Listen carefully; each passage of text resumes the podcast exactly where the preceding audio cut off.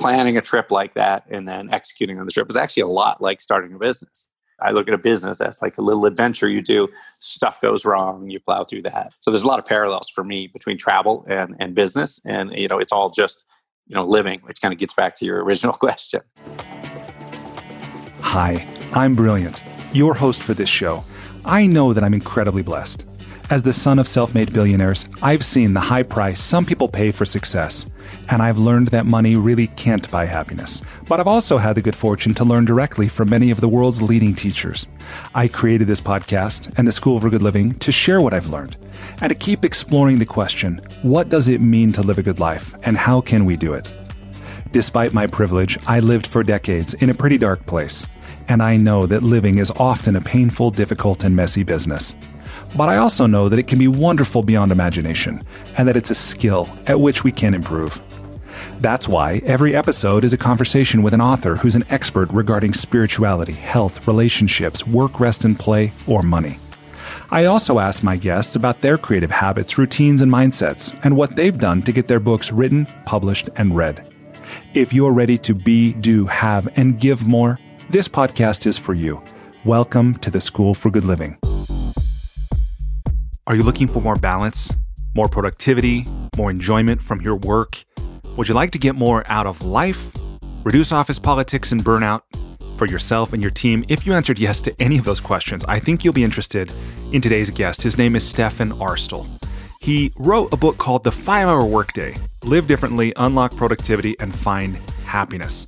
But this isn't a book full of theory. Instead, this is a book sharing his experience as Stephan has grown his company one that Mark Cuban invested in back in 2012. Mark made a $150,000 investment for 30% of Stephan's company, which has since produced more than $40 million in revenue. It's called Tower Beach Club. They produce surfboards, stand up paddleboards, skateboards, e bikes. They even have an event venue in San Diego. But what I love about Stephan and his work is that he questions everything. Now, if you're like me, you probably don't spend a lot of time thinking about the Fair Labor Standards Act. But if you know about it, back in 1940, Congress passed a law making the 40 hour workweek a law. In that same way that the 40 hour workweek was created, Stephan asks, why not have a five hour workday? It's something that he implemented. He says that in every day after he and his team implemented this, they were able to accomplish in just two to three hours what used to take them eight to 10. He writes, if you reduce the number of hours you have to dedicate toward a task, it magically leads you to thinking of new ways to get it done. So, Stephan has a lot of interesting insights, a lot of great experience, some of which, a lot of which, he challenges you and invites you to apply in your own business. You can learn more about Stephan and his work at towerbeachclub.com, at 5hourworkday.com, and you can find him on all the socials, Tower Beach Club on all the socials. With that, I hope you enjoy and benefit from this conversation with my new friend, Stephan Aarstol.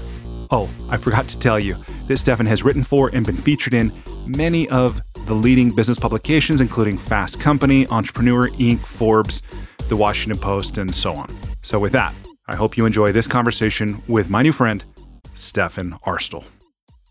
Stephan, welcome to the School for Good Living. Hey, thanks for having me on, brother. I appreciate it. It's my pleasure. Will you tell me, please, what's life about? I think life is about just uh, you know experiencing stuff, seeing the world. I mean, it's it's like an adventure, kind of. I think so. I think so. And that answer, you know, coming from you and what you've built, has a different ring to it for me than just I don't know if one of my high school buddies had said that. Right. and part of it is you talk about adventure. I know you spent some time in Australia long before this, right? Will you talk yeah. about what motivated you and what was your experience there like? What did you learn? Yeah that was my first real like long-term travel like backpacker like type travel stuff and i did it with uh, three college buddies. And you know growing up in the us in uh, above seattle small town you know you get a certain view of the world and then when you go out into the world and australia was an interesting place because we were meeting australians but we were also on this backpacker tour where there was it was mostly like europeans and really people from all over the world but primarily europeans. So you just get a much different perspective hanging out with those people for and we were there for like three months so that sort of opened my mind up to you know the world of travel but also the you know hand in hand with travel is just stuff going wrong and you know dealing with stuff going wrong. And after a while just learning to accept that stuff goes wrong you just plow through it and and you know planning a trip like that and then executing on the trip is actually a lot like starting a business it's like a biz i look at a business as like a little adventure. You do stuff goes wrong you plow through that. And uh, so there's a lot of parallels for me between travel and and business. And you know it's all just you know living which kind of gets back to your original question. Yeah for sure.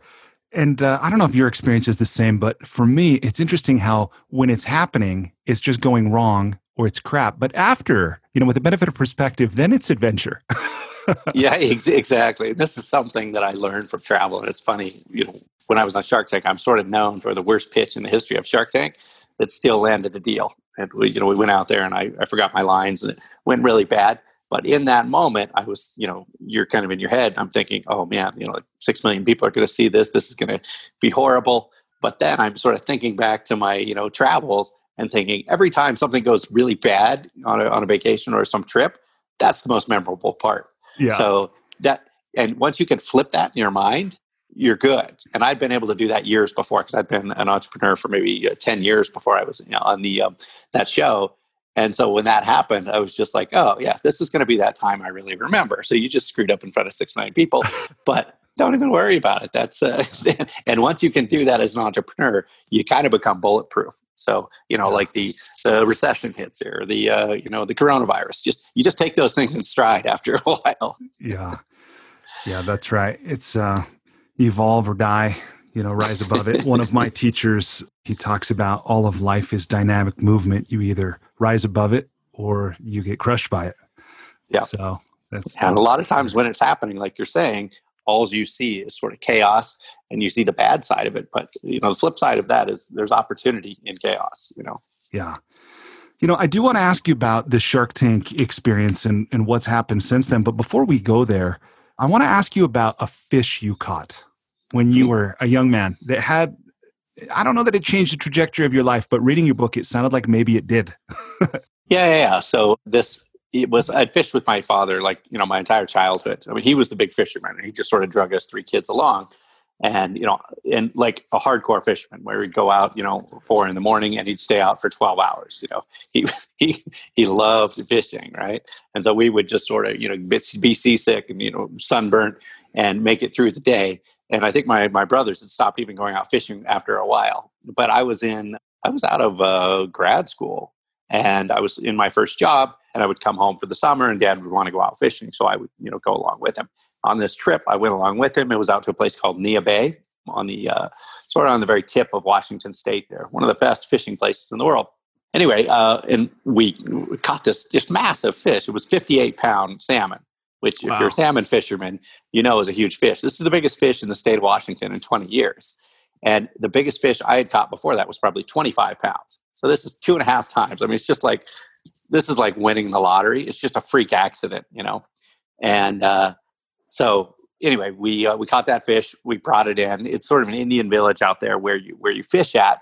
And you know they were like, "Holy cow!" Because that's how they make their money. It's a tourist town for the fishing people that come out there. So they saw this fish as like a prize fish. So you know we were taking pictures of the fish, like at the little fish stand, and then, you know, it was a small town. So pretty soon, like news was all over the town about this massive fish that this kid had caught. And uh, they offered me $500 for the fish, you know, and I, I was like, well, let me, let me think about that. We went home. We uh, decided, me and my dad sort of talked over, we decided we would negotiate for moorage for our uh, for life for our boat in their harbor. We'd give them the fish for free, but then they, we could, you know, come here and park our boat here and they'd have to hang the fish up in the, like their little bait and tackle shop that was the deal. And they said, yeah, yeah, we'll totally do that. The next day we learned they would have paid $5,000 for that no. fish. and this is when I was out of college, so $5,000 was a lot. And I had just started my uh, first business maybe six months prior to that on the side. And I was still doing my day job, but that business was kind of taking off and it was getting to that decision point of should you jump off and you know do your own business or not. And my wife at the time was pregnant and our baby was about six months away. So even more stress to like go out yeah. on your own. But yeah. I caught that fish. I took that as a sign. Like yeah. that's just, I mean, it's a it's a one in ten million, you know, odds to hit that. And I'm like, that's a sign. I'm I'm going to start this business. I, you know, I think I like mailed in my resignation letter from the trip. Wow, that's said, amazing. I'm gonna I'm gonna do my own thing. I'm gonna give it a try, and I've been an entrepreneur ever since. That is great. And does do you still have the mortgage up there for the boat? Uh, well, the, the Indian tribes, they sort of like changed chiefs. And uh, so that's kind of gone away. They have a picture of the fish in the shop, Okay. but I don't know where the fish disappeared to. Uh, but they, they would take that fish and they would take it around to uh, like their trade shows or fishing shows. And so maybe maybe it's on the road or something like that. But no, the mortgage thing, we just kind of let that go. But Right, right on. Well, you know, you just talked about your dad being a fisherman. I understand your dad was also a doctor and an entrepreneur. Sounds like a pretty pretty interesting guy and one of your biggest teachers. What did what did you learn from him that's influenced your career? Yeah, well, he's technically a doctor, but I think when people think of an optometrist, they don't think "Oh, that's not a real doctor. And then, but it's not a real like doctor too, because you basically they sell glasses. They sell glasses and contact. That's about half of the business. The other half is like uh, seeing patients and doing stuff like that. It would be like if you're going to a doctor and they they sell like bone splints, and that's you know the good money they make by selling you you know product in addition to their services. So I sort of learned through that. It was like you know, he, he was basically an entrepreneur struggling with stuff. I think he went bankrupt at one point.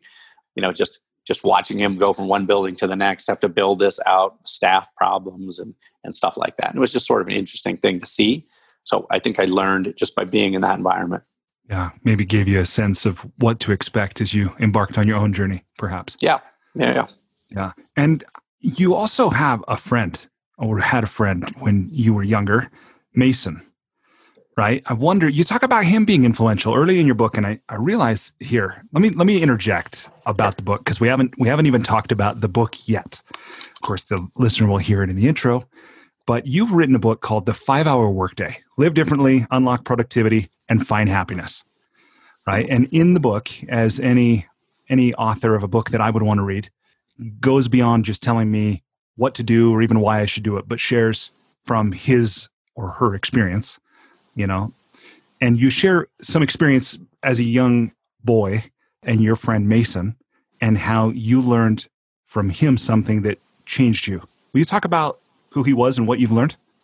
Yeah, so he was uh, sort of one of my first best friends, uh, really, when I was a, a kid, like all the way through. Uh, I mean, we went to kindergarten together. I don't know if we knew each other before that. I think uh, we were kind of in the same town, and we went to kindergarten in town, and you know, through first grade, and you don't have a huge you know friend circle at that point.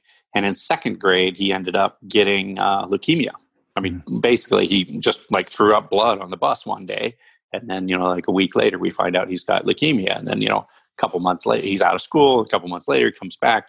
He's got no hair and i'm still sort of seeing him outside of school in all of this. So i sort of witnessed him you know go through that sort of child leukemia as like a friend but you know i'm perfectly fine over here. He's going through like all of this you know crap on this side. And uh, he, he basically just had to fight it. And i think today your prognosis if you got leukemia as a kid is much better. But back then this was in the you know the late 70s it was not pretty good. I mean, this was kind of a death sentence, and he kind of knew that was coming at you know the age of seven, uh, maybe eight. Um, and they said, you know, basically you got a year to live or two years to live or something like that. And but just sort of, you know, riding shotgun in that experience, and at the same time that my life was going, you know, pretty good. Both of us had, um, well, I had my parents divorced at the time, and his he, his parents were married, but then his father died you know, in like a freak accident. He was like a, a crab fisherman up in Alaska, and he died on like a three wheeler accident. And so he went through that. So the kid's got cancer. Then his dad dies, and then his mom is left. You know, a, a single mom. She ends up having to marry sort of, uh, you know, an asshole uh, like a stepfather, and he's having to deal with that. I have the sort of the asshole stepfather on my side too. So we we shared a lot of those things. And then uh, my parents got my stepfather and my mom got divorced and then they my original parents ended up remarrying together so my like, life came came back together really in a tight little bow yeah right that's like every every kid every child of divorce that's their dream right sure yeah yeah and as a kid you think you kind of willed that into uh, you know fruition you know so i'm thinking well i'm just making you know stuff happen over here on this side and his life is just you know more and more deteriorating and then he had to switch schools and you know it was just sort of there's no good way to end cancer. I think it was very Yeah. you know, painful experience. He was breaking a lot of bones, but through the whole thing, like he was the most chipper kid like ever, you know, and he was very knowledgeable. He was still learning. He didn't just sort of give up on life. He just said, like, you know, my adventure is just a little shorter, you know, than everybody else's. And so that was sort of a really interesting thing to see, like a perspective. Yeah. They say if you if you ever get cancer yourself and you make it through that, it totally changes your life perspective, right? Yeah. Well, I didn't actually go through that, but I, it was it was about as close as you could to doing that by seeing that and seeing him sort of, you know, and my other friends were complaining about something stupid, you know, little issue that was sort of a non-issue. This mm-hmm. kid, you know, died when he was 13, and he was like, uh, you know, a champion you sort of the whole way through. And to me, that was sort of inspiring. At the same time, it sort of showed me that we're in a world of people that sort of complain about stuff that they really shouldn't be complaining about. And uh, you know, the, the, sort of the correct way to live is just say, you know, life is short, and yeah. you should just enjoy it while you're here. We all basically have a death sentence. You know, yeah. some, some are just longer than others, and you really don't know when your time's up. And yeah. I think if you approach life that way, that's uh, it's a much better way to live. And I, I think that is exactly what he taught me. Is just here's how you should live. You know. Wow. What I mean, on the one hand, what a tragedy, but also what a gift. Like how beautiful, you know, to get yeah. to really get that at a young age. So I mean, yeah, it's an interesting thing. Time is time is relative. So you can say like he had like a really rough life, but maybe he had just amazing life and it was just shorter, you know? Yeah, for sure. Well, thank you for sharing that. Well, let me ask you now. Let me ask you now about the Shark Tank experience because I understand, and I did. I Googled that, by the way. I Googled worst Shark Tank pitches ever. and what I learned was there's a whole bunch of really crappy ones, of course, that never got funded. But yours, I couldn't find yours. So you, I don't think you need to stress too much. it didn't. It wasn't on page one of Google. That's good news. Yeah, it's yeah, been a few so, years because we were on in uh, season three. I think they're in season ten or eleven now. So hopefully so we've, got, like, we've got drowned it out. Yeah, like 2011 or 2012, something something like that. 2012 was when it aired. We actually pitched in 2011. Uh, okay. 2011. There's like a nine month uh, lapse between when, it, when we pitch and when you air back then. Yeah. So your pitch was for stand up paddleboards. Is that right? Yeah.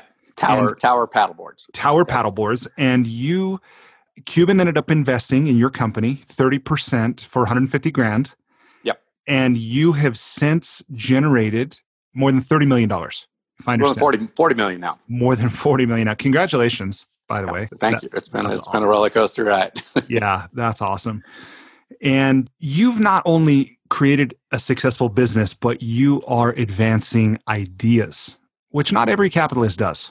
Many people seem content to go to work, find a need and fill it, you know, make a profit margin, whatever. And nothing wrong with that. But I'm particularly intrigued by those who are encouraging us to find more intelligent or better ways to live and work. And I believe that you're doing that. And it seems that one of your primary vehicles for that, I know you speak a lot and you write a number of articles, but your book, as I've mentioned, The Five Hour Workday Live Differently, Unlock Productivity, and Find Happiness. Why did you write this book? Who did you write it for? What did you want it to do for them? Yeah, and I think uh, the book is just a larger part of this. Like earlier, you talked about how my father sort of influenced what I what I do. You know, he was an optometrist, so he saw it was this business of helping people. He honestly wasn't in it to just make a ton of money. I mean, he wanted to make enough money to, you know, have a nice fishing boat, and, you know, nice house and vacations, whatever that. But he really was not motivated by that, and he was almost like, you know, disgusted by people that were just purely motivated by that. And I remember one time he, he, he said to me, and this was just in passing, just driving down the street. He said something to the effect of like any asshole can be a millionaire. I mean, and he was he was talking to me because I was talking about starting a business or doing something like that, right? And that was his exact quote: "Any asshole can be a millionaire." And there was this sort of indignation that I would try something uh, for the for the sake of doing it for money. And what he was, I mean, the the underpinning of that, or if I read between the lines, was he was saying like look you kids are talented I've put you in a position to do this he's like don't don't waste your talent on just trying to make money mm-hmm. he's like you can do that in your sleep he's like do that and contribute This essentially is what he was what he was saying. And i don't think he meant it to be this like really like important you know thing to tell me. But mm-hmm. i remember hearing that and that sort of guided me in the business that i go in. And the book was part of it but even the businesses i've done the first business i did was uh, buypokerchips.com It was a poker chip company, which I actually got a lot of flack for because people are like, oh, you're uh, you know supporting gambling and this and, and, all of that. And I'm like, no, I'm, I sell people home poker chips, so friends can get together with their buddies in the garage and you know play cards and you know drink beer and have fun and mm-hmm. human interaction. That's a that's a huge part of life. That I think most people like they don't really understand how important that is. Now that we're in this pandemic, I think people are really starting to understand that. Yeah. And when we come out of this pandemic, I think people are going to have a new appreciation for that. Just the simple thing of getting together with friends to play cards, right? How important that is. So when I started that business, it was like I can create a business that will actually improve people's lives, right? Those are the only kind of businesses I want to do, you know, from then on. And the next uh, business was a stand-up paddleboard business. That's the one I went on Shark Tank for. Started in 2010, and a buddy of mine had a saying. He's like, "There's no downside to surfing." And I was never a really good surfer, but he's like, you know, you go out, you get fit, you get a you get a suntan. Uh, the chicks think you're cool. You're you're getting fit.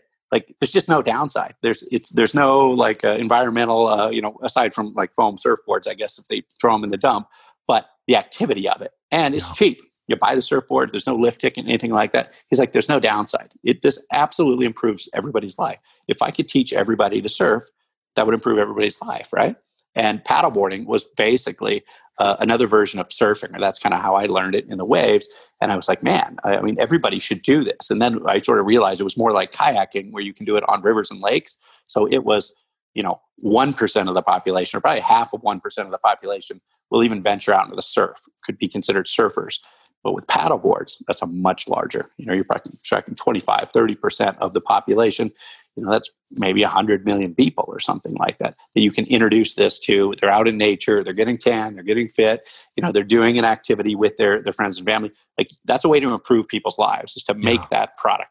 And I think in the business world today, you see a lot of people just doing business to make money, you know, like a payday lending or something like that. There's these predatory businesses that come around because there's really good money in that, right? Yep. And it's like that's to me that's that is a malady. That's a cancer really of, on on society. Is these people that have the ability to make businesses they have they have a skill they have a natural talent and they should use that skill for good and if on the uh, on the whole if more people that have that skill use it for for good society sort of thrives. And if on the other side, if more of those people use it, you know, just to sort of line their own pockets or even at the expense of other people, which mm-hmm. is commonplace and it's it's considered like acceptable because you know stockholder share value is the uh, you know the point of a, a corporate entity is what everybody will tell you yeah. and that is the thinking and that justifies you know like stepping on people to uh, you know for capitalistic means. So, and I am at heart a capitalist. I believe you can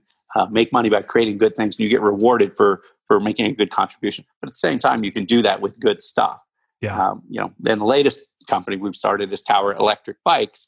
That's a that's a whole other uh, business that is life changing for people. There's the the eco side of it, which is okay. It's better than you know driving around fossil fuel cars.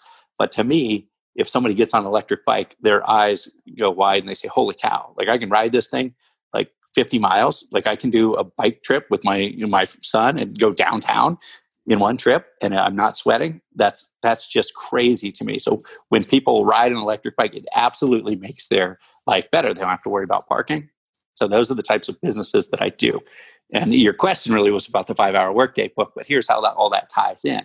So we were running the the paddleboard business and we had, in 2014, we were named the number one fastest growing company in San Diego. And we were, the only money we brought in was Cuban's uh, $150,000. And we were a five person team at that time. We did 5 million in revenue. And then the next year, we were number 239 on the Inc. 500 of America's fastest growing companies. And we're basically a surf company in San Diego. And, you know, when we won that award for the fastest growing, like people were like, what? Like there were all these venture funded biotech companies, something like this. And then there's this idiot with a surf company that is somehow the fastest growing company. And I'm like, yeah, we've got like an efficient team. We're a direct to consumer. We're using the, you know, e-commerce. It was nothing, you know, earth shattering at that yeah. time. And, but, and this is, I think the year, is this the year that Bezos mentioned you in his letter to stockholders at Amazon? That was, I think that was 2016 was the, the year of his letter but he mm-hmm. might have been talking about the previous year or something. But it was all around that same time. Yeah, so I think 2015 or 16 was the height of our revenues. But in 2015, and that was the year that we were on the Inc. 500, you know, it just sort of occurred to me, okay, now we've got a pretty good company, a good good start here. I want to make this a big company. Like I want to have, you know, make a dent. How do we take this, you know, $5 million company and make it a $100 million company? So I started reading a lot of, you know, books about branding and stuff like that. And how do you, what, and I read one book and it was like a weird, weird title. It was called like, What Great Brands Do. Very to the point, right? And it was analyzing these brands like, you know, Southwest Airlines and maybe Tesla was in it. I don't remember at the time, but it was, and there were like seven rules of what great brands do, these great enduring brands and they were kind of uh, contrarian views. One of them was they don't give back. Uh, they don't give back to society. Like they don't, you know, like not Tom shoes type things where they sell shoes and then they give a shoe to everybody else, right? Mm-hmm. Because, and Apple was one of these companies, because they don't believe they need to give back because what they're creating is what they're giving to society. Yeah. Like Southwest Airlines was, we're making, you know, the ability to travel about the country be about the same price as traveling on a Greyhound bus that is making society better. So it's not like we can need to run our airline and then do uh, some charity on the side here. It's not that yeah. they don't do those charity things too, yeah. but that's not what drives them, right? They don't yeah. they don't feel they don't have to give back because what they do is uh, the giving back. Yeah. Sorry to sure. interrupt, but Please. it just reminds me. Last year, I interviewed Scott Harrison, the founder of Charity Water, yep. and he talks about how he doesn't like the term "give back" because what's implicit in that is that you've taken something. So just like sure. what you're saying is when you're operating and you're serving people, that is your give, right? Yeah, and Charity Water is just a, a charity, right? They're not. They don't have another mission, and then they got this sort of side side thing. So that is his thing. Yeah. There. So we're talking about the five hour the five hour workday and how this is being a good capitalist. Yeah. So uh, part of what these great brands did is they lived their brand, right? Mm-hmm. And I was thinking, okay, what is really our brand? We're a stand up paddleboard company that says, you know, work hard and cut out early and go out paddleboarding and enjoy your life. Like, you uh-huh. know, don't be that person behind the desk. Go out and paddleboard. This, this is what we're saying in our marketing, yeah. right? Well, we're a startup and we're working these these hours, and I got these kids, and I'm not paying them very much, and they're working around the around the clock. Um, we're a startup, and I was like, man, when we're two blocks from the beach, we never go to the beach in the afternoon. I'm like, we need to live our brand. So and what would our brand look like? And I'm literally reading this book on my patio and watching all these people sort of like two o'clock in the afternoon. And I'm like, this is actually my life. I cut out of the office whenever the hell I want to, but I don't let my employees do that. But mm-hmm. what if you did that with an entire you know company? And of course, I'd read uh, Tim Ferriss's Four Hour Work Week book, right? Yep. And a lot of the principles and how I would live the last and work the last you know five or ten years has has been based on that. And you're sort of automating a lot of things, outsourcing stuff, how to be like hyper efficient and use like productivity tools of the, of the modern world. Mm-hmm. I was using that. My company was using that. That's why we were able to, with that small team, have such successful growth.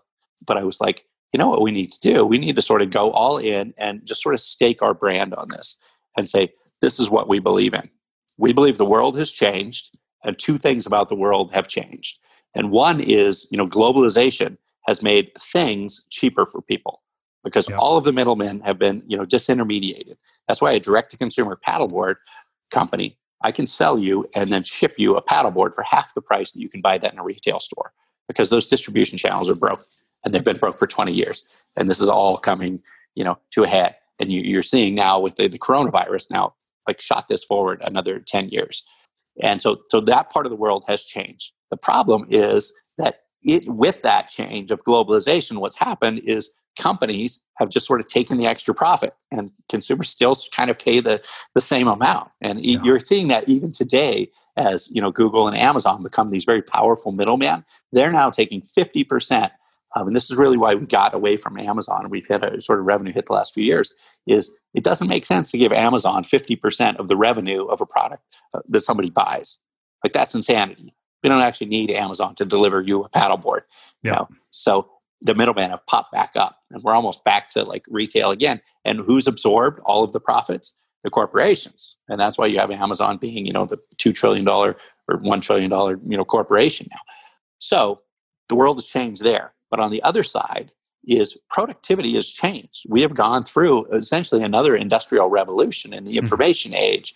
And it's an, you know, an industrial revolution of the mind. Um, and when I started looking sort of at the, how we were working, it was like, well, why are we working this sort of weird day here? Like, I just sort of go in, get my work done, and cut out of there. And sometimes I'll work seven days a week like that. Mm-hmm. And I'm like, why do I work like that? Why does everybody else work differently? So the five hour workday was essentially just an experiment. There's no magic bullet there. But I said, well, if I we, we start at like you know eight o'clock and we go just work five hours straight through eight to one, no lunch. We're going to get rid of lunch because there's just a lot of waste in lunch. First, you got like an hour of you know somebody at lunch and then you have the commute back and forth to lunch and then you have the thinking about where you're going to go to lunch and then after lunch you have the food coma right? Yeah. So i'm like we're not even working this eight hour day at the time. We were working like nine to five so with an hour lunch. It was only a seven hour day actually. So i'm like i'm not even losing anything by going to a five hour day because we've eliminated all the questions and the waste around lunch. So i was looking at this from a very capitalistic viewpoint right and how can i renegotiate and give my employees sort of the lifestyle that i have like if you get in there and you head down, work, and then get out of there. You don't need to like hang around the office, be the last one out of the parking lot to impress me. Get your work done, let it prove with your productivity. So that was what we came up with was just 8 a.m. to 1 p.m. straight through. And when I told everybody this, I said, we're going to try this for three months. And it was like, I think May or June of that year. That was 2015. And I said, so I'm going to basically give you your life back. You're going to walk out the door at one o'clock every day and then you get your weekends off just the same as you do now. You're going to have basically a better life than most, better work week than most people's vacation weeks because you live here in San Diego. You're walking out the door at one o'clock. Now, on the other side of this, if you can't figure out how to be as productive or more productive than you are now, I'm going to fire you, and we're going to find somebody who can because we're going to build a company of all these like you know superhuman like workers because i had a few of them in my company at the time and I mean, these people were just working at three times the speed of the other people. And I just said, I just want people like that. Yeah. And and I want to be able to reward people like that. Because right now I was rewarding them and I was giving them, you know, oh, 20% more pay or something like that. Completely unfair system. And so that was the experiment. And we did it for three months and, and it worked so well. I mean, productivity really didn't go off. Our revenues went up 50% that year. I was like, let's just stay with it. So we did, and we stayed with it uh, full time for about two years. Wow. Is it something that you still observe, or do you observe seasonally, or how does it work within your company today? There were, I mean, there were like any experiment in a, in a startup, there were unforeseen, um, you know, problems. Mm-hmm. So there were there were things that we didn't anticipate that would win well, and things that that went bad. Like the productivity really didn't drop off at all, and we changed everything. And we're while we're an internet company, we had a retail store. So the retail store hours shrank to eight to one. Uh, we only answered the phone eight to one. The warehouse guys, I mean, when they heard this, they're just like, well, it's, it's fine for you guys that are staring at a computer screen. You're not doing anything anyways. It's like, we have to ship the same number of packages and probably more because we're growing this year. And, uh, but nope, they had to shrink that too. And they did a different, they did 10 to 3 because um, those guys like to surf in the morning. And also, we couldn't get the UPS truck to pick up before like 2.30 or something like that. So, but they were in a different building. And so but they just figured everybody figured out how to work uh, at a faster clip and using the existing tools we were using sometimes identifying new tools you you got rid of the waste and uh, people basically started to you know identify these productivity tools and how they could work faster you know earlier i was talking about the two sides of the world that have changed and the one side of the world is you know globalization has made stuff cheaper for people to buy you get rid of all the middlemen the other side is that we can, and all of my entrepreneurial peers are a thousand percent more productive than we were 20 years ago. Oh yeah. And we're, we're still working the eight hour day. And if I, and I, I think I talked about this in the book a little bit, but I used to go into my mom's office. She managed a bank, like a credit union. And I would go into her office. She had a typewriter on her desk that she would, this was in the, uh, you know, the 80s. And she would type letters to people and put them in a, an envelope and put a stamp on them and send them off she's working in a bank, right? I mean, she's got some kind of a computer on her desk, but it's not really a computer you can do anything with except check like ledger balances or something like that. And she's got a phone that's attached to the wall, right?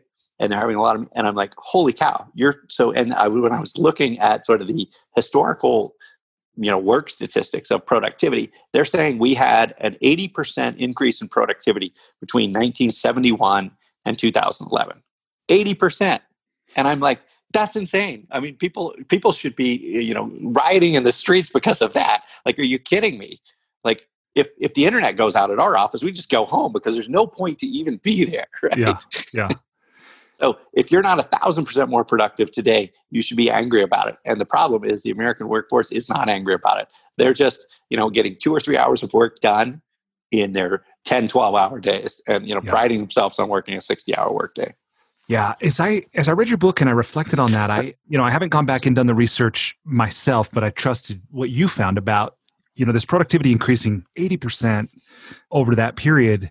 But what I one of the things I reflected on is yes, productivity has gone up, but profitability has not in you know commensurate with productivity. So there's a view where I look at it and I go, well, yeah, we're all working, we're still working as much or even more, and we're even more productive. So what the heck? But then when you look at the bottom line, that number hasn't increased at that same kind of rate. Yeah, I think this is this is an exact. And a lot of people like look at this with my book and they think, well, this is you know socialistic like BS. Uh-huh. I was looking at this from a very capitalistic standpoint. I was uh-huh. saying, I want to squeeze productivity out of my people. I need to renegotiate basically with labor. So yeah, uh, people are not getting any more done. They're literally doing two or three hours of work in an eight or ten hour day. It's yeah. it's a farce by them. Yeah. And it's not serving, uh, you know, the, the bosses or anybody who's paying them. So both sides are being retarded about this. And I think that that really is the problem. And this is and I we didn't know this at the time, but when I because I didn't write the book for about a year after we were doing this, I just started writing some articles about what we were doing, uh-huh. and I started to get like crazy shares on this. Like I would usually get like five shares of an article. I mean, nobody knew who I was as an author, even you know being on Shark Tank. And then you know a good article would be fifty shares. Mm-hmm. The first one I wrote about the five hour workday got ten thousand social shares, wow. and I'm like, wow, this has struck a nerve with people. Everybody realizes they're not really doing work at work yeah. and they're wasting their time staying there. And but nobody is saying. So then we, then I thought, okay, yeah, we're gonna we're gonna write that book and we're gonna put a book. The, the idea wasn't to sell a bunch of these books.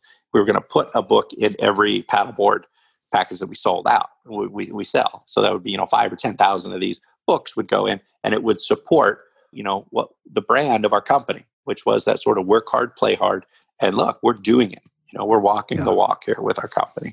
Yeah, for sure. And and you've just said it, but you say it quite eloquently in the book about you say what's really happening today is this. Knowledge workers are accomplishing two to three good hours of work in a day. They might be stretching it across an eight hour day, but the truth is they're likely only accomplishing two to three hours of solid productive work. And I raised that with my with my mother in law, who just retired. She had a yeah. she had a government job, so but she said, "Oh yeah, that's exactly what I did." She said, "That's what our coworkers did. My coworkers did, and we knew it." You know. And when I look at a book like I don't know if you've seen this one by Mason Currey, he wrote um, "Daily Rituals: How Artists Work." It's a little different because it's talking about creatives and it's, he includes some scientists, but he goes back and looks at people's biographies and their historical profiles. People like Charles Darwin or Benjamin Franklin or you know Joseph Heller, different Victor Hugo and what he and then he pieces together what were their daily routines like. And what really stood out to me when i read that book maybe 10 years ago was how many of these thinkers they did only work two to five hours a day but part of it was they were in their zone of genius. So they were passionate about what they were doing. They were good at it and they were they did it for a long period. So in many cases for decades. But that was enough to create works of lasting cultural value you know it's not that people flog themselves and work 16 20 hour days you know to create something like this. I think but, that's a that's a critical thing is because what we're doing with and when you're talking about artists they have done this you know forever. It was always knowledge work that they were doing. Like this right. is this is hard thinking and doing that sort of hard high level thinking. You can only do that a certain number of hours a day. Like yeah. you can work in a factory for 12 hours and your productivity sort of you know tails off a little bit but if you're a, a genius writer or a genius artist, you can't have like your work tail off a little bit. You know, you've got to right. be super highly productive. And if you're not, you just leave. It's kind of like having the internet or not having the internet. Just don't even be there, right? Yeah. No, for sure. And you you say this too. I thought this was an interesting view, and it, it resonates with me. Where you say an eight-hour workday for a knowledge worker is like a sixteen-hour day for an industrial laborer and also this insight about from a strategic business perspective you're actually hiring knowledge workers for the quality of their minds right? The truth is you say this says in the book that you can have brilliant people in your office for five hours a day but those most talented minds are actually working 24 hours a day for you. They're always thinking always solving problems for your business. They're thinking about it in the shower. They're having ideas in the middle of the night. And when those genius minds are well taken care of and well rested they are unleashed and explosively productive you're not paying knowledge workers for eight hours a day of their time Yeah, and that's that's where this I I didn't even understand. I just assumed when uh, we were switching this that eight hours has been done forever. And then right. when I started, you know, a year later, started researching for the book, looking at the backstory, I was like, holy cow! Like the eight-hour day was invented basically in the early 1900s, and yeah. there were there were several movements doing it, but Henry Ford was the one who sort of did it at a grand scale initially, and his he had he had because he had to solve a problem. He had like 70 percent turnover in his factories because you had the industrial revolution like you know ripped through society and nobody changed anything, right? So people were working in sort of workshops before that. All of a sudden, they have an assembly line, and this assembly line is a machine that can go 24 hours a day. So, you know, the bosses are like, this is great. We're just going to make these guys work longer and longer hours. And so people were trying to keep up with the machines, and they were literally working 12, 14, 16 hour days, which is what you'll see in a lot of, you know, if you go to China or whatever, you'll see stuff like this happening because the machines are expensive, people are cheap, right? But in America at the time, they were just like, okay, we need the humans to work longer. So they started pushing and pushing people to their physical limits.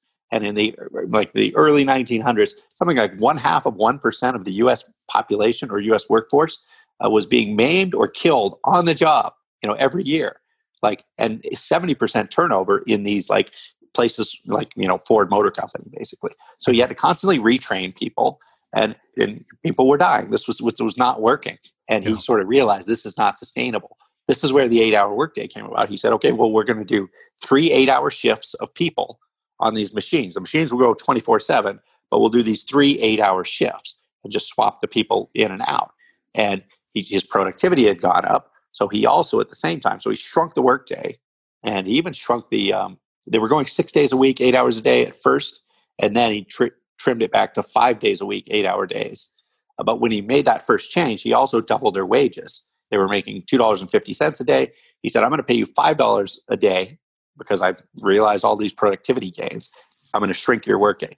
And he did this as a strategic, you know, I want I want the best workers out there. Kind of like what I was saying. These people are working at three times the speed of these people in my company. I just want those people. So yeah. that's what he did. Like a month later, he had like you know ten thousand people like standing in line to work at his his factory. Ford Motor Company in that period of about twenty years they went from something like 7% market share in the US auto market to 60%. Wow.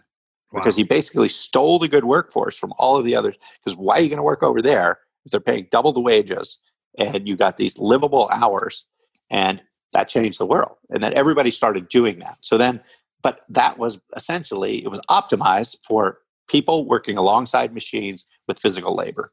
Fast forward to today, nobody's working in factories in America. I mean, they're not we don't work like that like what you're talking about with like knowledge workers like eight hours is sort of a completely arbitrary number that has to do with factory floors and you know machinery like why would you possibly do that so the five hour workday was really and there's a lot of other people doing other stuff but we're just thinking like how should we work should change right we should optimize yeah. for today's world for sure yeah yeah absolutely.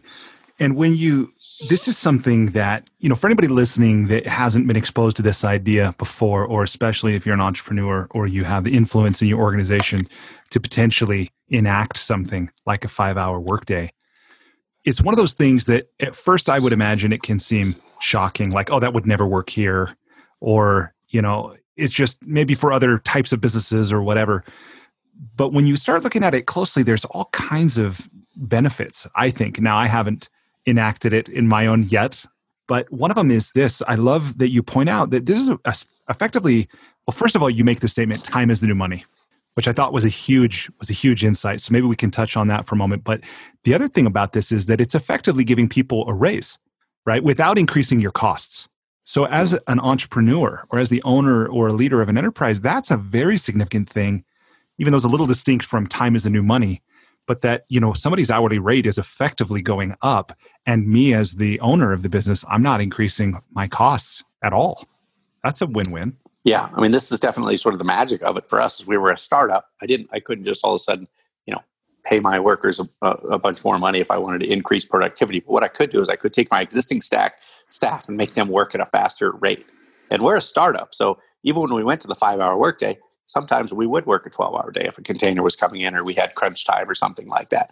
But if you have people that work at twice the speed, this is why I think this can honestly work for any business and any mm-hmm. business can benefit from it. Maybe you don't go to it year round because I'll touch on some things that we've learned since, and there were some there were some bad things that happened as well. But any company could you go to their workers and just say, "Hey, for three months, we're going to do this 8 a.m. to 1 p.m. We'll figure out how to get your job done, or you're going to be fired. You know, as productive more." And all of a sudden, people will just start scrambling, and they'll they'll say, "Okay, we don't want to lose this, so we're gonna we're gonna do this." And I love working walking out the door, so they're motivated. You've given them the motivation that basically an entrepreneur has. You can have this better life if you just sort of work at a faster pace while you're there. And uh, they're going to identify all these productivity tools. They're going to learn how to work faster, basically. They're going to yeah. stop being on Facebook and doing fantasy football at work and whatever because they're literally not going to have enough time and they're going to fear maybe getting fired if they don't. And then at the end of the three months, you say, okay, we're going back to regular hours. Well, you've just trained your entire workforce to work at twice the speed. so from a you know business owner's perspective is holy cow that was like summer efficiency training you know that is perfect and that can work for any company i don't care if it's uh, you know in building buildings or something like that. A lot of people say this works fine for knowledge workers because that's kind of what it's designed for. But I think it works very well for you know the modern world because you really need a lot of things are being like rethought, like how we do stuff. Yeah. I was talking to to uh, I was on the Adam Carolla show, and he was uh, big into he was like a carpenter when he was younger. He's like, ah, it'll work for this stuff, but it's uh-huh. not going to work for the uh, the guy Ling, you know, like uh, the carpenter or whatever. And I said, no, okay, here's the here's the example for you. If you have if you've ever seen somebody drywall a house, like those guys that come in, they've got like stilts on, they've got like a hammer in each hand. I mean, these mm-hmm. guys are, it's crazy. Like they're, they're using like technology basically to put up drywall. But if you ever try to put up drywall yourself, you can do it. And then the tape, and it's just going to take you 10 times longer. You yeah. bring these guys in and they can fly at this faster pace. So if you look at that and you say, okay, we want to apply five hour day principles to, uh, you know, putting up drywall well, the first step is you would get these guys with all these stilts and the, the hammers and you know train them up. And okay, so now they can work at 10 times the speed of those other people. That's that was the sort of tools. We started using tools. But now people are rethinking like, well, maybe we shouldn't use drywall in houses. Like yeah. Maybe you should just 3D print that thing. Like maybe drywall is just really a dumb idea. And so what the five hour workday does is it puts an unrealistic constraint. You say all of a sudden, you only have this amount of time and you're going to get fired if you don't do it. So it, you start like pulling out like uh, really crazy ideas and testing them, and that's what startups do. Is they have constraints built into them. You got no cash, you got no people, you know, you've got no nobody knows who you are. You have crazy constraints, and it forces you to do come up with creative things. That's how like industry giants get disrupted, right? So yeah. how do you take a company and put artificial constraints on? So that's really what the, the key of the five hour workday is about is an unrealistic constraint and, and just see how people react. Yeah. No, I can see how that could have a very beneficial effect. Tell me, if you will, please, about how has this experiment unfolded and where are you today? Yeah, so there there were some unintended circumstances here. So we're in the paddleboard industry. That was a booming industry. As I said, we were this fast growing company. Our revenues went from literally like you know quarter of a million a year to 1.3 million a year to 3.1 million a year to five five million a year to 7.5 million a year, and um, so breakneck speed. And everybody saw what we were doing, and they sort of copied basically. So, and in any product you're selling online, things just sort of get commoditized over time. So mm-hmm. that business became more competitive and just just a lot more people doing it and the sort of the newness of it wore off like initially people were paddleboarding because they saw you know Elle Macpherson in uh, you know people magazine like paddleboarding oh that's cool they'll try paddleboarding so it was it was driven by you know media trends is really it was a fad and i was worried like the poker chips because they were a fad too. Poker was on TV, it exploded, and then it tailed off, and it's that company's like one tenth the size of it was. And I was very paranoid about this. So we started to uh, cap out, and then we started to come down, and I was getting like very concerned. So there was that perspective uh, for me. I was much less willing to do experiments in the workplace when when when that situation happened. But the other thing that happened at the exact same time, I had nine employees at the time, and I lost four of them within a ninety day period. Wow and this was in I think like 2017, early 2017, like the spring. And I lost my general manager, and I fired one of the people, but the other three quit. And you know, one went to travel in a van across the country with her her boyfriend. Another moved to Mexico to move live in with uh, her boyfriend or something. Uh, these kids were all sort of at the young age where they were they move around a lot, anyways. And then another one went to sort of like a an agency uh, type thing. But I'm like, this doesn't make any sense. These kids are in their 20s. They're getting paid very well at the time because once you're there for a couple of years, and they have a five hour workday, and they're leaving. It doesn't make any sense to me, right? Mm-hmm. Like we hadn't really had that problem before, and I was like, something's broke here. And when I really like analyzed what was going on, we had lost our company culture. We were a startup, and when you're a startup, it's kind of like going to war, and you're in the trenches, like you know, and you're working together 12 hours a day, you know, weekends and all this stuff, and you form really close bonds with those people. Okay, you know, you change the company, and you all walk out the door at one o'clock. It's great for your personal life. It really opens up, you know, the other stuff, but you become much less close to those people you work with and when people leave a company it's you kind of leave the people of the company you know that's that's more so it's really, it's really hard to leave a company if you like your best friend works there right yeah for people sure. don't do that and so we basically we broke the company culture by going away from a startup. And at the same time things were coming down and i'm just like you know either they you know when we started the five hour workday people had earned it that were there and so they were still working and now we had hired on people that had never known any other workday. Mm-hmm. and so there was a bit of entitlement there was we lost the company culture and then the revenues starting to go down. So i said you know screw this we're going to we're going to change it.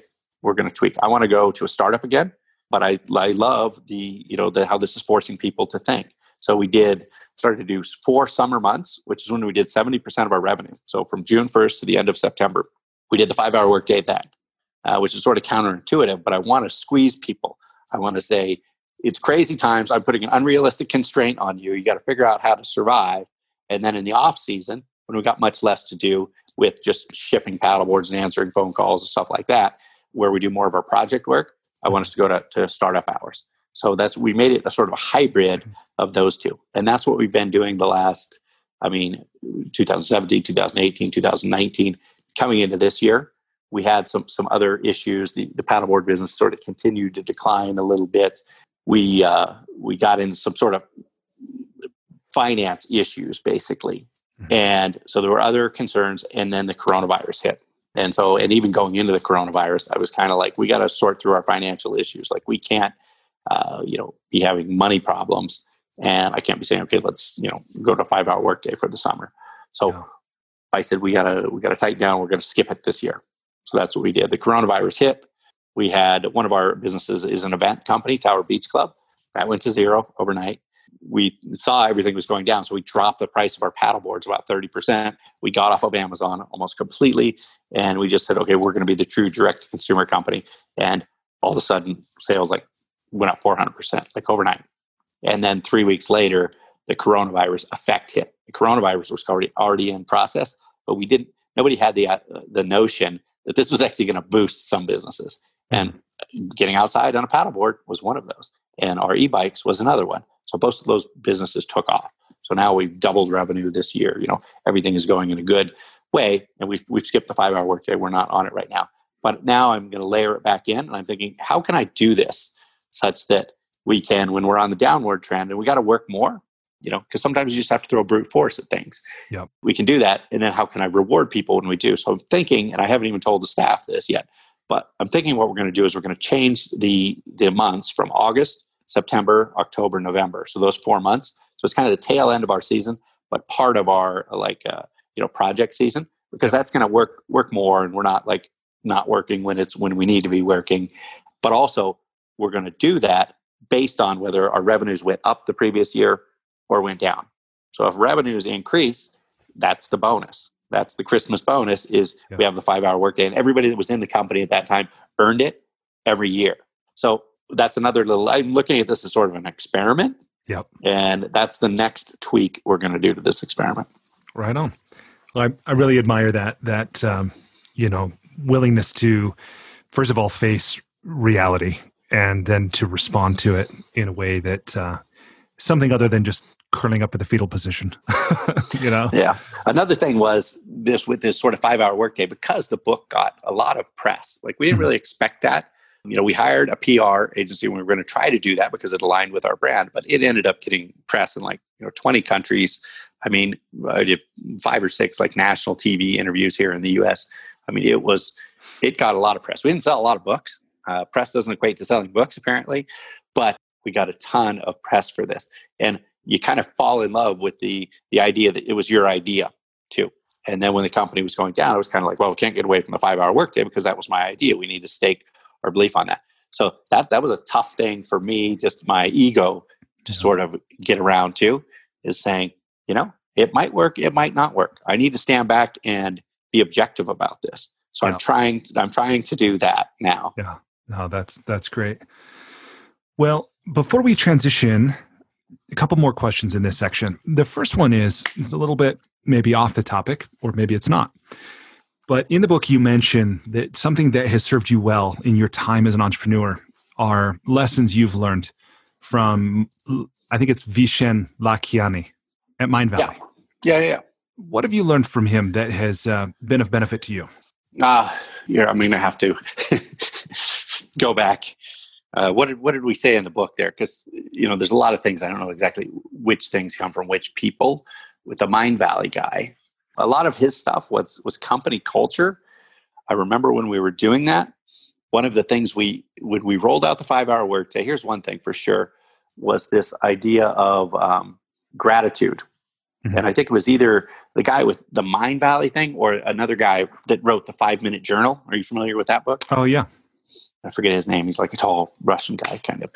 But it was this idea of gratitude and the expression of gratitude on a daily basis. So we started having the whole company on our. We had a Slack channel that was called Daily Gratitude, and everybody was supposed to when they got up, they would you know list three things that they were grateful for every day, mm-hmm. shared to the to the company. So instead of like personally journey, journaling this, we were just sharing that. So it was getting everybody's uh, you know mind in the right place. And a lot of this was we were at the time we were experimenting with workplace design basically mm-hmm. like we were experimenting with the workday people were walking out the door earlier but we also wanted to think we, we also rolled out a 5% uh, profit sharing at the time and then we and we had people vote every month on who they shot should get the profit sharing some of this went really badly and then we did the daily gratitude because we thought that would get people the sort of the science on it that we heard was yep. that if you for a month's period, if you get up every day and say three things that you're grateful for, write it down, uh, your happiness basically bumps up by like 25, 30%.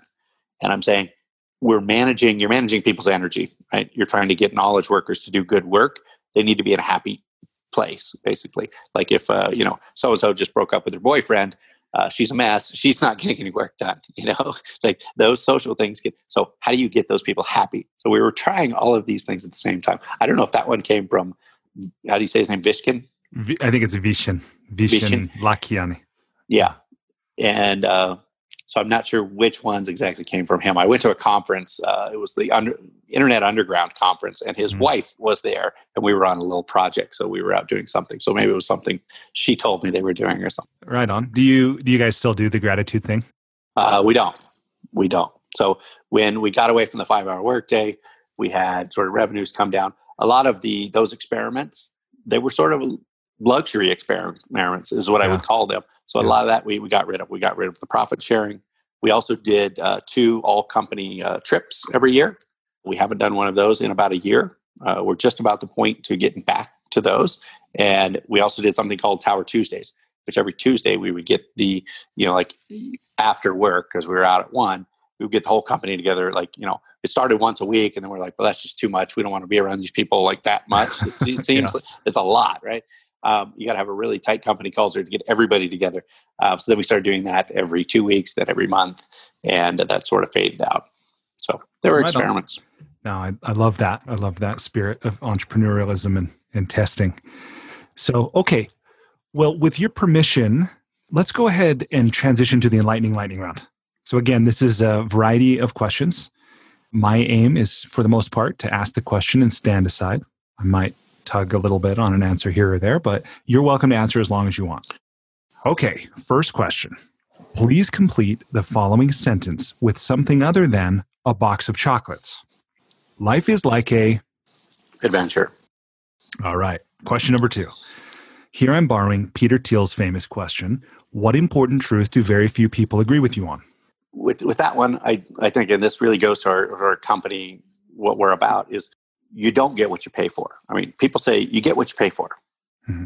That's not true anymore. you know you get what marketing you pay for today. Um, it used to be like you could use price to sort of judge things, and you know whether it was quality or not, because that is the, the assumption that everybody is using the same distribution channels to get it to you. Now, when distribution channels have changed, and you got one person using this distribution channel, somebody going direct to consumer or something like that, that gets thrown out the window. You don't get what you pay for anymore. And the problem is that marketer and people have been tra- indoctrinated into you get what you pay for. So to the point where you know luxury companies trying to sell you a diamond or a watch, they just say, "Well, what should we charge for this?" And they just say, "Well, we're going to charge ten thousand dollars." Well, those guys charge ten thousand. Let's charge fifteen thousand. Yep. And then you know some brilliant marketer says, "We're going to charge eighty thousand for that watch." And so and people don't really understand that. They still think like, "Oh, well, that three thousand dollar purse is better than that twenty dollar purse." We don't live in that world anymore. So you're paying for the marketing BS that you're getting for most of the stuff you pay for.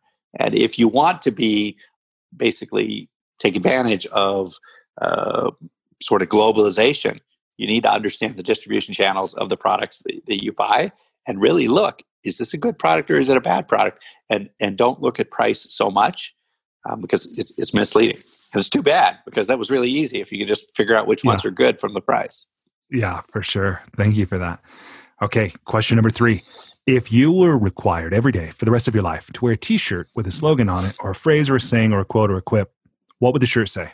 I've always been a big fan of Bob Marley, so like one love.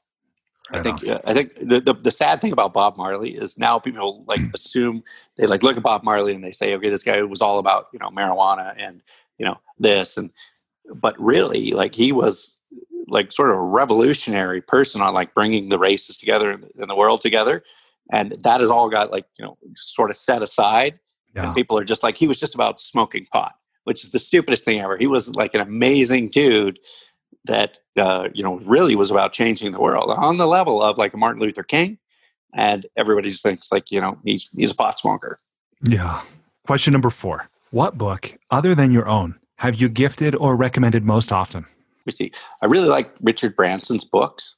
Um, like i mean there, and there's a couple that are kind of the same type of book you know like finding your virginity is a book that i really like. That would probably be the one that i given most. Uh, the five hour workday uh, that had a or not the five hour workday excuse me the the four hour work week had a had a big impact on my life so i've shared that with my entrepreneurial friends really the five hour workday was applying that to entire organizations uh, but a lot of the the principles in that you know are the same you know most of the books I, I read are for business purposes Mm-hmm. So it's I, I, read much less. Where oh, I got this great novel. Yeah. You know? What are you so reading? Mostly currently? business books. Yeah. You know, I don't. I'm not reading anything. What is the book? I have one book that I've. I don't know what I've been reading. Nothing comes off the top of my head. Uh, okay. You know, mostly it's Inc. magazine, Fast Company magazine, those types of things. Right on. All right. Question number five is about travel. So you travel a lot. You've traveled a lot in your life. What's one travel hack meaning something you do or something you take with you when you travel to make your travel less painful or more enjoyable? I mean, the, the biggest thing I've learned is to like the things that go wrong with travel, right? Like you mm-hmm. can actually get around those. Like, you know, you can you can get a money belt. You can you can travel in like very dangerous places if you do it correctly, right? Like if you scan your passport, uh, you know, get some money in, you know, other accounts where if your credit cards get stolen or something like that. And then you can all this it frees you up to to travel to places that you wouldn't go usually because oh that place is too dangerous or I might get mugged or this might happen. That's the biggest thing is the preparation in how you prepare for that and have sort of uh, you know redundancy built in and backup plans because mm-hmm. then you can travel and be safe. And this is something that you apply to business as well. It's it's like a lot of people think like you know entrepreneurs are like they're risk takers and doing stuff like this, but you can actually do that if you set up these these sort of just fail safes. So that's that makes your travel more enjoyable to me. Maybe yeah. a lot of people would think that you're worrying about just stupid stuff. Just go and have fun. Nope, you set up the ground rules and then go have fun. Yeah, no, that makes sense. Okay, question number six. What's something you've started or stopped doing in order to live or age well? Started or stopped doing? Yeah. this is uh, there was a guy named James Clear. Do you know James Clear? He's an author. Yeah, Atomic you, Atomic Habits. Yeah, yeah, yeah.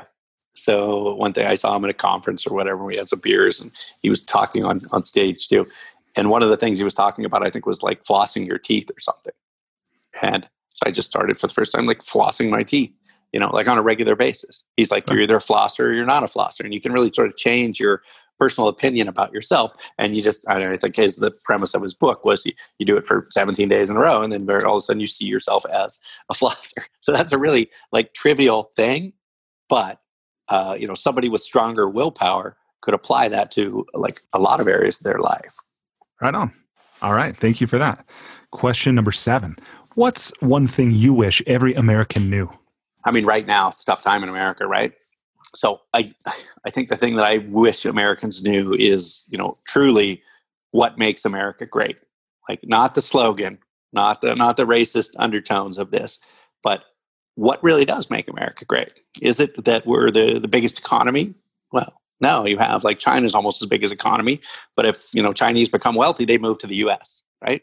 Is it because we have this incredible military? You know, you know, you have Russia as an incredible military, but nobody wants to live, you know, in Russia. I mean, you, Russians move here, right?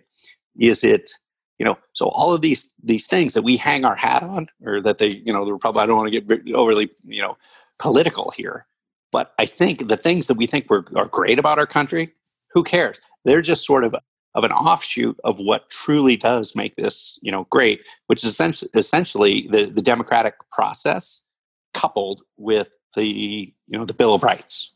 So you know you're going to have this sort of mob rule which everybody is scared of but that's how the democratic process works. But you got to have an underlying you know catch that okay we're not going to break these things. And once you have those and you know, few com- countries in the world had that before the U.S. had that, and some have copied and some have failed. And, but if you have those two things together, it creates a self-correcting entity. So we can be a country that is you know founded with slaves, and then you can abolish slavery. Like you can get through that, you can work through that, and then a, you know a black man can be president of the United States. Same thing. You can have you know women like not have the right to vote, and now you know a woman is potentially going to be you know a vice president. So there's a self-correcting nature of that. Yeah. and that self-correcting nature leads to having the greatest economy you know having the greatest military and those things. And we're getting too caught up in you know what makes us great and our flag and this stuff and we're going to give up the like really what does make the country great yeah. you know? You don't want to lose those those protections and those those critical things you know diversity makes america great to be perfectly honest. Yeah absolutely. Okay question number eight. What's the most important or useful thing you've ever learned about making relationships work? It's not necessarily my strong suit you know and i, I sort of learned this. I'm, I'm divorced uh, you know i've never had uh, good relationships or whatever. I have great friends with with people but it, it's not my strong suit. I think I'm much more of an analytical thinker and stuff like that. And so, an interesting thing happened in our company on the way we were growing, uh, growing the company up. Is I finally matched myself with somebody. I made this girl. Her name was Allison uh, Dunovich. I made her general manager of the company. Very young girl, but she had an interest in you know HR and people and company culture and stuff like that. A lot of the stuff we did, the, the Vishen Lakhiani like stuff mm-hmm. that we did, was sort of her idea. And so when me and her got together, and you know it was it was almost like the father and mother of a company running, and so and, and that made the company much more successful, and it made the people. So you need to have sort of a strategic dire- direction and sort of these business chops, but you also need to have the the personal side, and you know we we've sort of lost that in our business, and I think when you lose that, uh, you sort of lose your way. You can be pretty good with just sort of your strategic and your analytical stuff, but you need to marry that with sort of the, the, the personal part. And that's how you make magic happen in companies. And i think that's kind of why a lot of times there's like co-founders of companies mm-hmm. um, is because it's very rare for those that duality to be within one person. And i think with myself i've uh, sort of identified that that is that is definitely a weakness that if i can bring that in that makes the the team stronger. And i think you got to think about your personal relationships in the same way. Yeah. what are you good at and sort of match that with somebody something somebody else. And then you know you're going to you raise children and they're going to have they're going to be more uh, balanced you know. Yeah. No that that makes sense. Well thank you for that that answer. Okay and the final question here in the enlightening lightning round is about money which is what's the most important or useful thing you've ever learned about money or what's something you're always sure to do with it or you never do with it? I mean i think the, the biggest thing about money is that money isn't real and I don't think people understand that. That it because and I learned this while I was sort of you know that backpacking trip. You know, if I go back to Australia, you know, three months, that entire backpack trip, I think I spent seven thousand dollars for a three month you know vacation, and that's the flights, and that's our you know the hostels we stayed in, and you could have done that for half of that. I mean, we were what were considered like high rolling backpackers. Like we, you know, we would take a limo to the casino, you know, when we were in Florida of uh, Australia, and you know, we were going out and eating out and doing stuff like that. Now, if I go with you know some buddies to you know Vegas or whatever, you can spend that in in a weekend, right? Mm. Oh yeah, and that was a life changing experience. And you know, your bottle service, you know, at the, the Las Vegas pool is fun, but it's not life changing. So you make more money, you spend it on stupid stuff and everybody's sort of you know chasing that. And they're they're essentially slaves to money. And that's a really dumb thing to be because at a at a certain point you have to realize that it's not real. Like it's not real. Like and if you it's it's so weird. And this is what you you can i think you can only get um, by traveling around the world and seeing. I was in south africa and we were traveling in the, the townships. Have you been um, to the townships in south africa? I've not yet been to south africa Okay, so South Africa is very interesting because, uh, like you know, and it, the Cape Town is the town we were in, and on one side you have like you know America's Cup, and it's just like you know super nice and ritzy and stuff like that. And you walk one street, and a lot of towns are like this, but then it's like. I mean, it's crazy. Like crackheads everywhere and just like dangerous. And then the townships are sort of these encampments where they put. It's just uh, you know basically black people. It's like it's like a fifty percent unemployment rate there and you know the kids are playing with you know like dirt and sticks and just running around but they're pretty happy you know and i was this and i was taking a tour like a touristy tour of this thing and my my my tour guide was you know we I'm sort of chatting you know sort of a lot of downtime there and he was like oh you're from america whatever and he, and we got talking about family or something like that i'm like uh, I'm divorced. Yeah. And he's like, oh, you know, I'm so sorry. I'm so sorry. He was like, nah, it, it's not a big deal. And divorce happens in America. It's like, you know, 60% of marriages end up in divorce. And he's like, you know, he's hitting me on the back going, huh, that's funny. That's funny. And I'm like, no, that's, that's what it is. And he's like, there's no way. What are you talking about?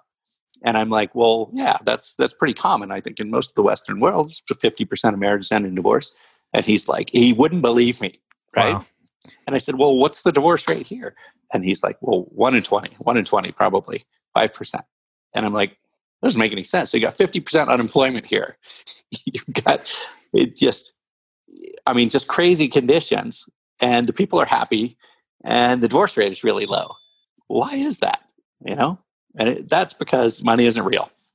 you know, in my my opinion, it's just, you know, it's it's how you look at it. It's how you compare yourself to other people in the environment you're in and I think people people look to money and they think this is going to solve a lot of problems. It makes just as many problems as it solves. And yeah, um, so that's a big thing for me. Right on. Well, thank you for that answer. Okay, so the final, the very final question here is kind of a gimme. It's uh, if people want to learn more from you or they want to connect with you, what would you have them do? You know, I would definitely read the book, The Five Hour Workday. I think you can learn a lot about uh, you know our company and sort of you know what we did there. I mean, You can take a look at the the products that we sort of brought into the world, which is Tower paddleboards, uh, Tower electric bikes, uh, even the bikepokerchips.com. I mean, all of those products, whether you know it or not, they will improve your life. whether you buy it from my company or another company in that space, those types of products I think can absolutely add to people's uh, life. You know, I'm not too big on Twitter. You know, you can probably find me on Facebook if you search my name, but I'm not. I'm not really like a social media influencer. I don't really strive to be, you know, but you could probably find me. But more importantly, I would say follow the companies. If you look at like uh, at Tower Beach Club, that kind of encompasses our uh, Tower paddleboards, Tower electric bikes. You can uh, see our social media stuff on there. If you want to get in touch with us, just go to any of those websites and just email the uh, you know whoever the customer service email, and it'll get to me. I mean, we're a very small company right now. We have there's four people in our company. Right on. Okay, thank you for that. The um, as an expression of gratitude to you for making time to talk with me and, and share your knowledge and experience with, with everybody listening, I've gone online to kiva.org and I've made a $100 microloan to a woman in Liberia, a female entrepreneur named Luvania, who will use this money to buy charcoal and rice and milk and soap that she will then sell. She's married, she has five kids. So this will improve the quality of life for her, her family, and people in her community. So thank you for giving me a reason to, to do that. Cool. Thank you, man. I mean, it's, it's an honor for me to be on your show. Well, I know we're just about at the end of our interview here. One thing that you say, you say writing articles and being a thought leader is one of my favorite parts of marketing. It's kind of, to me, interesting. I know content marketing is a thing. What's your routine like when it comes to writing? Well, you know, our all of the businesses that, that I'm in are driven. They're sort of search engine optimization optimization uh, businesses. So you're creating creating great content.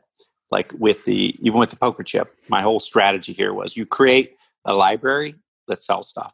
You mm-hmm. educate people. You educate the customers, the people that are in poker, and they're going to say, "This dude educated me. Uh, I like him. I'm going to buy something from him." Um, is essentially so. To me, that is you know good marketing. Like you know when I was studying marketing in school, you know, and I would go home and try to explain to my mom, you know, what I was doing she would be like, "Oh God, where did we go wrong? Why why did our son become a marketer? I mean, marketing has such a dirty connotation, and for good right. Like she thought I was going to like, you know, robocall her and yeah, send her some direct mail or something." Back in the day, and she's just like, "Yeah, they're ruining the world." And my view is that just like business, you can do it for good or bad, and marketing, you can do it for for good. There's good ways to do marketing. Like in our companies now, we almost like this year. I think we spent 0.4% of our revenue on advertising. I refuse to, to advertise now because I think I think Google is becoming a monopoly and they're taking 50% of the revenue and consumers are just getting screwed and they're just sucking all the profit out of that part of the business. Amazon, I don't want to sell on Amazon anymore. It's they're just sucking all of the profit out of it. It's we've we've got these really unhealthy things going on in the world of, of buying stuff. And yeah. I'm sort of opting out of that because I'm anti that marketing like some of the the other companies specifically in like the paddleboard industry there's companies that spend more on marketing on advertising than they do on the product. And to me that is, is that's just insulting on so many levels uh, like to, to human intelligence and to just like we're, we're going to manipulate you and we're going to manipulate you to such an extent that you're going to pay more for us to, to, to tell you about the product than what you're actually buying this gets back to the that question you asked about you know you don't get what you pay for right? What, yeah. what is the thing that you believe i believe that deeply. Like it's it's crazy to me that we're we're in that world where it's it's such the illusion the smoke show is more important than the hat is bigger than the cowboy or whatever they say that. Yeah. Um, and that just uh, that that turns me off. And i think what content marketing can be in its truest form is can be you know education that gets your gets your message out there. So you're you're helping these people, and you're also by helping them, you know, you're helping them find out about your company and to to, to sell them a product. And I think that's that's that's the, the highest form of marketing, in my opinion. Yeah, that that makes a lot of sense, and I think that ethos of give before you ever ask, right, and the law of reciprocity, I think, is a real thing sure. and so forth. So and it's a it's a long term world people people don't realize that because things move yeah. so fast now. Yeah. And i think in my opinion the brands that are going to be along around like 20 years from now are not going to be the you know the direct to consumer brand that raises you know 100 million dollars and pumps in a bunch of you know dollars into into ads and you know sells you some some widget that you can buy in 50 other places. I think it's it's the slow growth companies are going to be the great companies of the future that are authentic you know brands yeah. And I think I think you can have a slow play strategy in in today's world and be very successful with that and even more successful because I think at some point people are going to clue in to we're being manipulated. Yeah. You know? Yeah, and the and the other thing is, I you know, as this conversation unfolds, that uh, I don't know that I'd seen before. It really is also about the power of relationships. That again, this is not a transactional thing, but like you're saying, it's a long term viewpoint. And when you're giving to someone, you're building a relationship, and that counts for a lot. Yeah, I think that's a that's the way the world is going to go, and because we have, you can contact anybody. Like you know, you can get in touch with me. I can get in touch with you. We don't even know each other. Yeah, um, and there's there's no barrier to that. And when you have that, people are going to do that, and relationships become like like like very important and you want to curate those and that's really what building a business is it's just a snowball of relationships that you build and that, that's what a brand is. Yeah for sure. Tell me about the process of this book becoming a reality. What was what was the moment you knew you were going to write it? And then what process did you follow? How did you outline it? How did you manage your time? What were your working sessions like? Who else was involved? Like anything and everything about the book going from an idea to a, a printed and, and, and digital reality.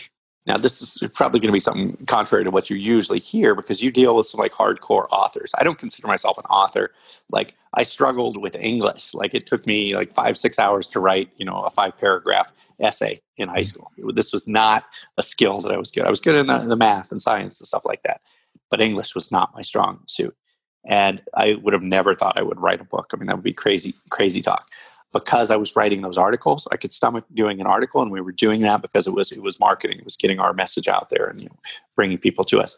We started to have success with that. I thought, you know, probably we could write a book about that. But I'm like, God, I don't want to write a book. I have no interest in writing a book. That sounds miserable to me.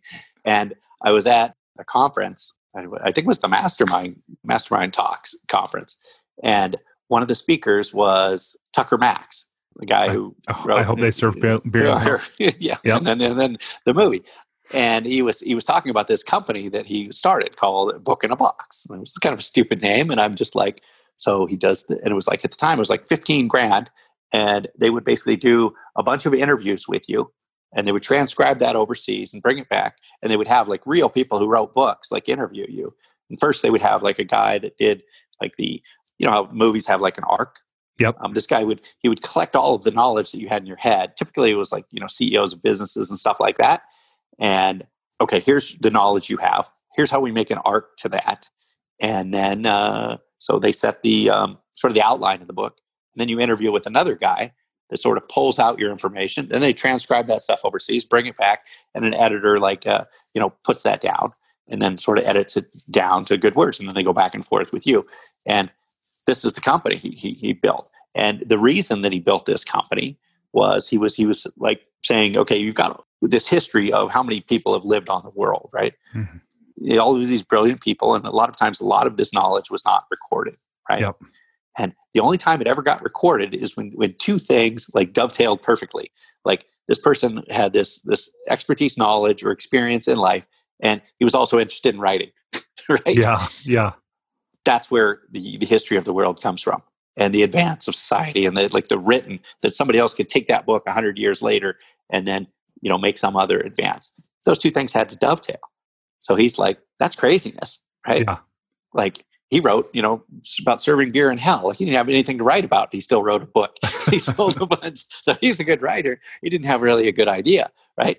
So he was like i'm going to bring these t- two things together. And i thought this is brilliant. Like, this is a world changing idea. Like, go get those people that have no interest in writing a book, but actually have something to say. Get them together with the, the book people. And so I, I started talking to him. I'm like, it's only 15 grand. That seems cheap. Like, you should raise your prices. Like, that seems incredibly great because that's even like a tax write off. And he's like, yeah, here's how the process goes. And I'm like, okay, so I got to do two phone interviews here and then, you know, six or seven more interviews here and then a couple weeks of the editing and you got a guy to do the cover work. I'm like, sold. This sounds great. And here's what I'm going to write the book on because I've been writing these articles. So that's how it came to fruition. There wasn't a master plan to do the five hour workday and then come out with a book. It was just the a coincidence of events that happened around that that I said, for 15 grand, I can start putting this book in. I'm surely going to sell. My break even on that is I got to sell another, you know, 100 paddle boards to people that read this book and then sh- uh, that are interested enough in this that they tell their friend you know, because yeah. just having a paddleboard isn't that noteworthy. But there's this crazy little company in California that's doing a five hour workday. This is nuts. Yeah. And then we're going to sell more paddleboards was, was my thought. And that's how the book came to fruition. So it was the lazy man's way to write a book. But in my opinion, that's the five hour workday way to write a book. Oh, yeah. This book is actually, you know, pretty good. Yeah. I mean, and they got it out. And once they got the book out, we had like the, the sort of most of the content in there I was because I, I, mentioned earlier that you know Richard Branson's books are some of my favorite because he puts a lot of him his, his self, his life into it. Yep. What got him to that point? What he got into that. So at the end of that, it, I talked with the you know the guy, and I became really good friends with the um, the guy who was the main editor on my book. Uh-huh. And I said, I'd like to put some of these personal stories into this book because you know why we came to that decision. It was basically based on this childhood like you know thing here and so that was uh, we we sort of you know added added to that to make it more of like an, an interesting read. So that was interesting, and that the guy who wrote that book actually years later maybe two years ago, I started another company called NoMiddleman.com, uh-huh. which is an aggregation of all of the, the best direct to consumer companies in the world. We're building basically the anti Amazon. And it's we don't take any share of uh, profits, but we put them all in there and make it easily searchable. You want to find direct to consumer shoes. Okay, here's the three to five companies to look at. And he was a big fan of the five hour workday and that concept. And he was also a fan of this disintermediation of these, these, these strong middlemen. And so I hired him on to, to help me work with that. That, that project is still live and it's up there, but he's off doing, he had a baby, he's off doing other stuff now. So it's kind of in hibernation right now. But, right on. you know, five, ten years from now, we may, uh, that may be something that you, you hear about. Yeah. NoMiddleman.com. That's awesome. Well, good. Well, given your experience and not having seen yourself as an author, but having written a book nevertheless, what advice or encouragement would you leave anyone listening with who is interested to finish their own creative project, whether they're in the middle of it and haven't managed to cross the finish line, or they haven't even started because maybe they're they don't know what they don't know or they're afraid to for some reason? What do you say to them?